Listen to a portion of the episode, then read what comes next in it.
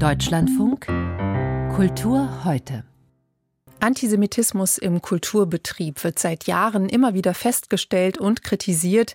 Seit dem 7. Oktober allerdings beherrscht eine Dynamik den Kulturbetrieb, die in Teilen immer polemischer, in Teilen auch immer hilfloser wird. Wie diese Dynamik, dieser Dynamik entgegengetreten werden kann, dazu gleich ein Gespräch mit der Direktorin des Jüdischen Museums in Frankfurt, Miriam Wenzel. In Basel hat an diesem Wochenende eine Ausstellung mit Lichtkunst von Dan Flavin eröffnet. Auch das ein Thema in dieser Sendung. Und wir sprechen über Kameruns Kulturerbe in deutschen Museen. Ich bin Anja Reinhardt. Einen schönen guten Abend und herzlich willkommen. Es ist eine der schönsten, gleichzeitig aber auch eine der seltsamsten Geschichten der Literatur, Alice im Wunderland. Geschrieben hat Lewis Carroll diese Geschichte für seine kleine Nichte, aber eigentlich ist die Zuschreibung Kinderliteratur wenig sinnvoll. Zu dadaesk, zu absurd sind die Abenteuer des Mädchens Alice und der vielen Figuren, die den Roman bevölkern, rauchende Raupen zum Beispiel und weiße Kaninchen. Am Berliner Gorki-Theater hat der künstlerische Leiter Oliver Friljitsch den Stoff nun für die Bühne in die Gegenwart übersetzt. Was daraus geworden ist, das weiß unsere Theaterkritikerin Barbara Behrendt. Alice steht in einem kurzen, ärmlichen Kleid vor dem Loch eines Grenzzauns. Darüber Rollen von Stacheldraht. Gerade ist sie durch das Loch hindurch geschlüpft, da wird sie von einem Mann in weißem Anzug aufgehalten. Sie sind also mit der Absicht hergekommen, die Grenze unseres Landes zu überschreiten. In der Tat. Gut, gut, gut. Dann ist es meine Pflicht, Sie jetzt förmlich darauf hinzuweisen, dass der Eintritt in das Königreich Wunderland Kindertränen sind. ja, ja, ja, Sie werden, Sie werden weinen müssen, sonst wird Ihnen der Zutritt in das Königreich Wunderland verweigert. Der Mann in Weiß, es ist das Kaninchen aus der Erzählung, wünscht Alice noch eine gute Integration. Dass es sich bei diesem Wunderland um einen grotesken Albtraum von Deutschland handelt, zeigen kurz darauf die Kronen des Königspaars. Es sind Miniaturen des Reichstagsgebäudes mit Glaskuppel. Dieses abgeschirmte Wohlstandsdeutschland lebt von der Tragödie derjenigen, die einreisen. Die Tränen dienen zur Trinkwasserversorgung der Bevölkerung, zum Export, sie werden aber auch für Luxusbäder verschwendet. Schlimmer als die Königin in samtrotem Reifrock ist der König in AfD-Blau. Seine Propaganda lautet, wer mich tötet, tötet sich selbst. Vergesst nicht, sobald die Klinge meinen Hals durchtrennt, dann endet mein Traum und damit eure aller Existenz. Mein Traum ist euer Leben. Wie die Karikatur eines ohnehin schon albtraumhaften Reichsbürgers schwadroniert er davon, die Kinder der Einwanderer und der Bettler zu verspeisen. Damit wäre vieles zugleich gelöst. Der Klimawandel, die Migrations- und Versorgungskrise, der Streit um die Care-Arbeit. Im deutschen Wunderland häufen sich zudem die Schuldpäckchen. Eines nach dem anderen wird vom Paketboten hereingetragen. Was ist Deutschland? Das ist ein Land, Eure Majestät. Es Ah. ist im Moment sehr verwirrt. Äh, äh, äh, äh, äh, äh, verwirrt. Ja, Euer Majestät, Sie können Ihr politisches Handeln in der Vergangenheit nicht mit dem politischen Handeln in der Gegenwart in Einklang bringen. Vermutlich ein Kommentar auf Deutschlands Verantwortung im Nahostkonflikt. Zuletzt, auch das ist neu, wird Alice zur Königin gekrönt und mutiert zur Tyrannin, die alles, was nicht der Norm entspricht, abschafft und die Zäune höher zieht. Der Regisseur Oliver Friljitsch tut ganz recht daran, Alice im Wunderland nicht als harmlose Kindergeschichte zu erzählen. Schließlich ist die Story schon bei Lewis Carroll eine beunruhigende Parabel auf eine grausame Gesellschaft, die völlig widersinnige Regeln verfolgt. Doch Friljitschs theatrale Mittel gleichen einer Brechstange. In den vergangenen Jahren wollte er am Gorki-Theater mit einer Kriegstrilogie provozieren, brachte aber nur brachiale Bilder und flache Gesellschaftsanalysen auf die Bühne. Nicht anders ist es diesmal. Man könnte es für ein Missverständnis halten, wäre es nicht der künstlerische Co-Leiter des Theaters, der hier sein eigenes Niveau unterläuft. Denn die SchauspielerInnen kommen aus dem Brüllen, Furzen und, pardon, Kacken kaum heraus. Wie eine dürftige König Übü-Kopie zieht Aram Tafreschian als Tyrann in Unterhosen eine braune Durchfallspur hinter sich her, hebt dann die Kuppel des kleinen Reichstagsgebäudes auf der Bühne wie einen Toilettendeckel an und entleert darauf geräuschvoll seinen Darm.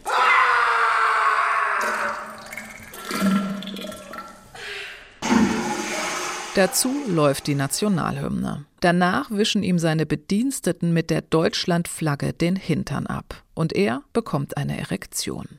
Später rennt er nackt wie in des Königs neue Kleider über die Bühne und zerrt an seinem Penis, als könnte man damit noch irgendwen provozieren. Kaum zu übersehen, dass hier ein Albtraum Deutschland unter der Regentschaft von AfD und Reichsbürgern karikiert wird. Doch was soll mit diesem populistischen, pubertären Theater nun demonstriert werden?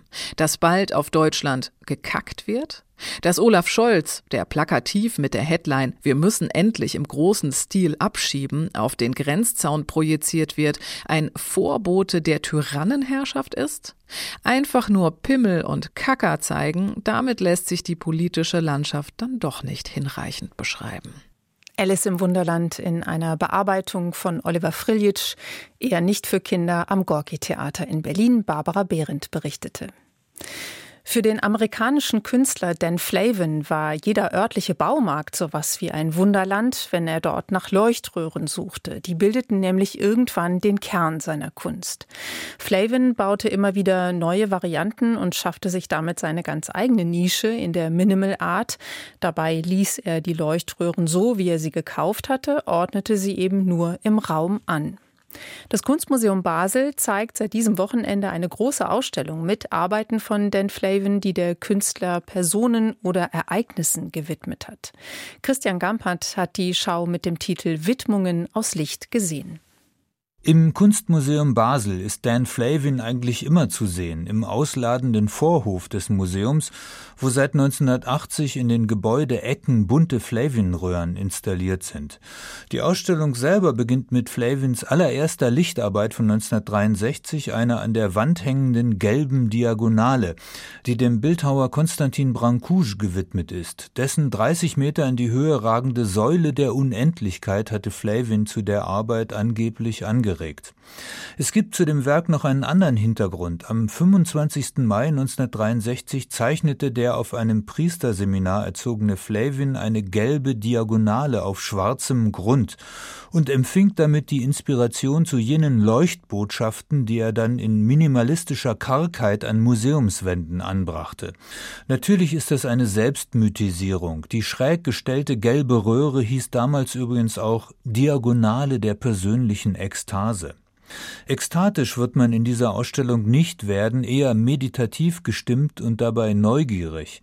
Denn Flavins Röhren sind hier als chronologischer Gang durchs Gesamtwerk angeordnet und nach einer ausgeklügelten Dramaturgie gestellt. Die ersten Räume sind eher dämmerig und mit bunten Arbeiten bestückt, dann ein heftiger Wechsel in einen Saal mit völlig weißen Wandarbeiten, die aber ganz unterschiedliche Weißtöne bieten.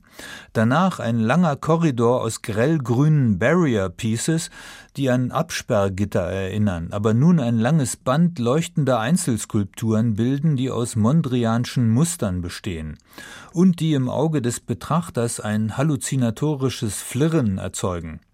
Flavin trieb das Spiel mit seinen Röhren ziemlich weit. Er reiste ohne Material zum Ausstellungsort, kaufte im nächsten Baumarkt ein und konstruierte dann an Wänden und den Ecken der Museen seine Werke. Er hat wirklich nur mit den Farben gearbeitet, die zur Verfügung standen. Das war eine kleine Auswahl von sechs Farben und ähm, wenigen Weißtönen.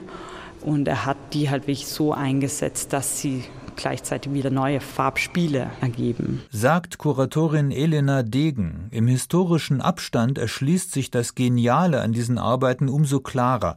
Da nimmt jemand Röhren, die normalerweise für das Licht von Großraumbüros oder für Leuchtreklamen der Großstädte benutzt wurden, und macht daraus Werke, die in ihrer völligen Reduktion im Museum einen eigenen Kosmos erschaffen. Der Betrachter steht im Licht. Es entstehen Bühnenbilder unterschiedlichster Atmosphäre. Die Werke sind meist bewunderten Kollegen gewidmet. Flavin hat über 50 turmartige Werke nach dem russischen Konstruktivisten Wladimir Tatlin benannt, dessen Monument für die kommunistische Dritte Internationale nur Entwurf blieb. Also oft waren das äh, auch verstorbene Künstler, die ein Werk gewidmet hat. Da hat er vor allem ihre Farbentheorien, wie beispielsweise von Josef Albers, interessiert Zum anderen waren es auch Widmungen an zeitgenössische Künstler wie Barnett Newman. Flavin huldigt dem Farbflächenmaler Barnett Newman in diversen Werken, indem er dessen berühmtes Red, Yellow, Blue, die Primärfarben, in leuchtende Streifenvariationen überführt. Aber er äußerte sich auch politisch. Dem linken amerikanischen Präsidentschaftskandidaten George McGovern widmete Flavin 1972 ein dreieckiges Wandfeld stechend heller Kreise. In einer dokumentarischen Abteilung zeigt das Basler Museum, wie Dan Flavin auch öffentliche Orte geheimnisvoll beleuchtete, zum Beispiel die New Yorker Grand Central Station. In der Ausstellung selber gibt es gegen Ende violett dominierte Säle, im katholischen Ritus die Farbe der Buße. Das alles ist minimalistisch reduzierte Kunst, die durchaus eine religiöse Komponente hat. Fein konstruierte Türen, Tunnel, Fenster aus Licht in eine andere Welt. Wer will, kann sich in diesen sakral beleuchteten Räumen wie in einer Kirche fühlen. Allerdings, es ist eine Kirche der Kunst. Christian Gampert über Dan Flavin im Kunstmuseum Basel. Seit dem Massaker der Hamas am 7. Oktober 2023 und dem darauffolgenden Krieg in Gaza gibt es fast keine Kulturveranstaltung mehr in Deutschland, bei der nicht protestiert wird, bei der es nicht anschließend Kritik oder heftige Diskussionen gibt, weil entweder pro-palästinensische Bekenntnisse abgegeben werden oder massiver Antisemitismus oder einseitige Sympathie für entweder Israel oder die Palästinenser diagnostiziert wird. Was also tun, wo doch gerade auf Theaterbühnen, im Museum oder in anderen Kulturräumen freies Sprechen und die Debatte möglich sein sollte? Die Direktorin des Jüdischen Museums Frankfurt, Mirjam Wenzel, hat sich dazu Gedanken gemacht, die sie im Kulturausschuss des Bundestages und in der Zeitung des Deutschen Kulturrates ausgeführt hat. Mirjam Wenzel selbst wurde übrigens vor zwei Wochen während einer Lesung im Museum Hamburger Bahnhof in Berlin auch attackiert. Mit Blick auf die gescheiterte Antisemitismusklausel des Berliner Kultursenators Joe Cialo habe ich Mirjam Wenzel gefragt, ob sie einen besseren Vorschlag hat.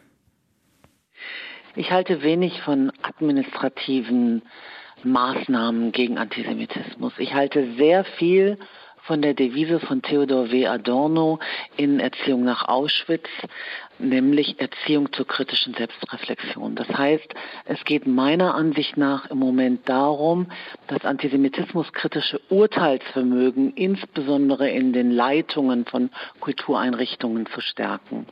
Das heißt also systematisch so etwas wie Awareness zu fördern, für Antisemitismus Präventionsmaßnahmen zu treffen und dann Leitfäden zu entwickeln, wenn solche Veranstaltungen gekapert werden, was ja immer wieder passiert.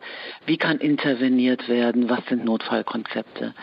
Das aber im Grunde, im Grunde sagen Sie, dass das Bewusstsein dafür, dass es Antisemitismus gibt, und welche Formen es äh, gibt, das ist eigentlich immer noch nicht ausreichend vorhanden? Es gibt in Deutschland eine hoch aufgeladene Antisemitismusdiskussion, die dazu führt, dass Personen sich als nicht kompetent wahrnehmen, sich selbst Gedanken zu machen zu einer Überforderung in den Leitungen von Kultureinrichtungen dieser Diskussion standzuhalten und zu einem Rückzug, was so etwas wie, und das ist ja eigentlich die Aufgabe von Kultur, auch Kontroversen auszuhalten. Ich würde das gerne vielleicht mal an einem Beispiel ein bisschen durchspielen. Sie selber sind ja Ziel eines Angriffs geworden im Hamburger Bahnhof in Berlin bei einer Veranstaltung der Künstlerin Tanja Bruguera. Was hätte man da im Vorfeld, was hätte man da machen können? Ja, der Hamburger Bahnhof hat, indem er diese Performance, die lange vereinbart war, aufgeführt hat, eine Künstlerin, die äh, der an der letzten Dokumenta teilgenommen hat. Die letzte Dokumenta hat zu einer hohen Polarisierung geführt und sozusagen sehenden Auges eine äh, Performance aufzuführen in den eigenen Räumlichkeiten, die dazu auch noch das Territorium des Konfliktes zwischen Israel, ähm, Palästina oder Israel und der Hamas betritt, war gewagt. In dem Moment, wo man so etwas zulässt, betritt man einen Raum der Kontroverse. Dieser Raum muss, wie gesagt, von Kultureinrichtungen auch betreten werden können, aber es sollte ein Bewusstsein darüber geben, dass er gekapert werden kann, dass er fragil ist und es muss sichergestellt werden, dass eine Pluralität an Stimmen Gehör finden kann. Die Situation, die ich dann vorgefunden habe, als ich gesprochen habe, war ja, dass dieser Raum gekapert wurde. Es kam eine Gruppe von außen, die mich gezielt beschimpft und zum Schweigen gebracht hat. Dabei war die ganze Zeit der Claim davor, dass äh, sozusagen in Deutschland systematisch israelkritische Stimmen zum Schweigen gebracht würden. Dann wurde ich zum Schweigen gebracht. Also dieses Paradoxon hat äh, äh vor Ort wurde sozusagen live äh, in, in Szene gesetzt. Und ich denke, die Kolleginnen und Kollegen wären gut beraten gewesen, im Vorfeld etwas genauer darüber nachzudenken, was für einen hitzigen Raum Sie betreten, wenn Sie die Performance so weit öffnen. Also im Grunde genommen attestieren Sie den deutschen Kultureinrichtungen, um es jetzt mal sehr allgemein zu formulieren, was natürlich jetzt auch ein bisschen zugespitzt ist, auch Hilflosigkeit mit dem Thema. Eine Überforderung, ja. In Teilen ein Unwillen sich damit auseinanderzusetzen. In Teilen ist aber dadurch, dass die Debatte so hitzig und überhaupt nicht mehr in einem Bereich ist, in dem sich Kultur eigentlich bewegt. Wir sind in einer hochpolarisierten, hochpolitischen Debatte, in der differenzierte Äußerungen, sozusagen zum Teil auch tastende Artikulationen ja gar nicht mehr möglich sind. Kultur muss auf die Freiheit des Denkens setzen und die Freiheit sozusagen, sich eigene differenzierte Artikulationen möglich zu machen. Das ist in der momentanen Situation nicht möglich. Und das ist, halte ich für demokratiegefährdend. Was ist denn überhaupt der Grund dafür, dass gerade in der Kultur die Kluft so tief ist zwischen, ähm, das schreiben Sie ja auch, politischen Aktivisten und jüdischen Organisationen und Einrichtungen? Das ist ein äh, Effekt der Debatten, die wir seit langer Zeit führen, aber insbesondere der letzten Dokumente. Die letzte Dokumente hat eine hochpolarisierte Situation hinterlassen und die ist nicht aufgearbeitet. Viele Kultureinrichtungen haben sich viel zu wenig mit der Geschichte insbesondere des israelbezogenen linken Antisemitismus beschäftigt, der im Moment in diesen globalen antiimperialistischen Selbstverständnissen aktivistischer Künstlerinnen und Künstler wieder ziemliches Gehör findet. Und der hat auch in Deutschland Tradition und darüber gibt es zu wenig äh, Bewusstsein und es gibt natürlich auch keine Einigkeit. Das muss man auch immer sagen, wann eine Kritik an Israel oder israelischem Regierungshandeln umkippt in Israel bezogenen Antisemitismus. Sie schlagen ja ganz am Ende Ihres Artikels ein paar sehr konkrete Sachen vor, nämlich zum Beispiel Initiativen des Bundes stärker miteinander zu koordinieren, auch mehr finanzielle Mittel bereitzustellen, auch ähm, Aufklärung darüber, welche ordnungs- und strafrechtlichen ähm, Verfahren es gegen äh, antisemitische und volksverhetzende Inhalte gibt. Die Frage ist natürlich trotzdem, Sie haben am Anfang von kritischer Selbstreflexion gesprochen. Was kann die kritische Selbstreflexion auch innerhalb der Kultur gegen Ideologie ausrichten? Also die Ideologisierung von Räumen macht das freie Denken und die Kunstfreiheit zunichte. Wir sehen im Moment, wie durch die Aufladung auch der Debatten, die wir führen, diese Räume ähm, enger werden. Und wir brauchen diese Räume ganz dringend, um genau das zu tun, was man im Sinne von Adorno tun muss, nämlich eine Stärkung des Reflexionsvermögens. Nur die Stärkung des Reflexionsvermögens in den Kultureinrichtungen wird dauerhaft gegen Antisemitismus wirksam werden. Dazu gehört auch Geschichtsbewusstsein. Was ist die Geschichte äh, der Einrichtung? Was sind die personellen Kontinuitäten? Was sind die äh, sozusagen die Kontinuitäten gerade auch in puncto antisemitischer Einstellungen? Und diesen ganzen Raum Form der Auseinandersetzung kann im kulturellen wie auch übrigens im wissenschaftlichen Bereich, das würde ich schon äh, zusammendenken in dem, in dem Zusammenhang, nicht zuletzt auch, weil Kultur und Wissenschaft, wir sind ja ein föderales Land, äh, meistens auf Länderebene oder auf kommunaler Ebene zusammen organisiert sind. Also diesen Raum der Reflexion, den gilt es zu stärken. Und zwar zu stärken gegen diese tatsächlich antisemitischen Interventionen, die im Moment gerade stattfinden, diese Form von davon, sich an die Öffentlichkeitswirksamkeit von Kulturveranstaltungen nutzen zugunsten von Deklarationen. Jetzt haben wir eine ganze Reihe von Absagen erlebt, auch von Diskussionen. Ähm, Sie hatten die Dokumenta auch schon erwähnt, 2022. Jetzt haben wir gerade eine Berlinale erlebt, die in einem Eklat endete. Claudia Roth, die Kulturstaatsministerin, spricht im aktuellen Spiegel von einem Verhaltenskodex, auf den sich Kulturinstitutionen einigen sollen. Was halten Sie davon? Ist das im Prinzip auch das, was Sie meinen? Das ist der Weg, den der BKM jetzt mit BKM geförderten Einrichtungen eingeschlagen hat, sie ähm, dabei zu unterstützen, Code of Conduct zu entwickeln. Da geht es erstmal, denke ich, um so etwas wie Awareness im Umgang äh, miteinander und im Umgang mit Antisemitismus, aber genauso mit ähm, Rassismus. Ein Code of Conduct alleine genügt nicht, um, wenn es dann eben zu solchen Momenten des Kaperns von Bühnen kommt, um dem entgegenzuwirken. Er genügt vielleicht im Vorfeld für eine Selbstverständigung, für eine Sensibilisierung, aber es muss da dann schon auch noch ein konziseres Interventions-, Notfall- und auch Präventionskonzept folgen. Mit Miriam Wenzel, Direktorin des Jüdischen Museums in Frankfurt, habe ich über ihre Vorschläge gesprochen, wie Antisemitismus in der Kultur entgegengetreten werden kann. Das Kulturerbe Kameruns liegt in Deutschland. Über 40.000 Objekte aus dem zentralafrikanischen Land lagern in deutschen Museen. Unter welchen Umständen sie vor mehr als 100 Jahren in die Sammlungen gelangt sind, das ist oft nicht mehr nachzuvollziehen. Dass die Objekte aber zumindest zum Teil aus sogenannten Unrechtskontexten stammen, davon ist auszugehen. In Museen in Kamerun selbst finden sich übrigens nur 6.000 Objekte.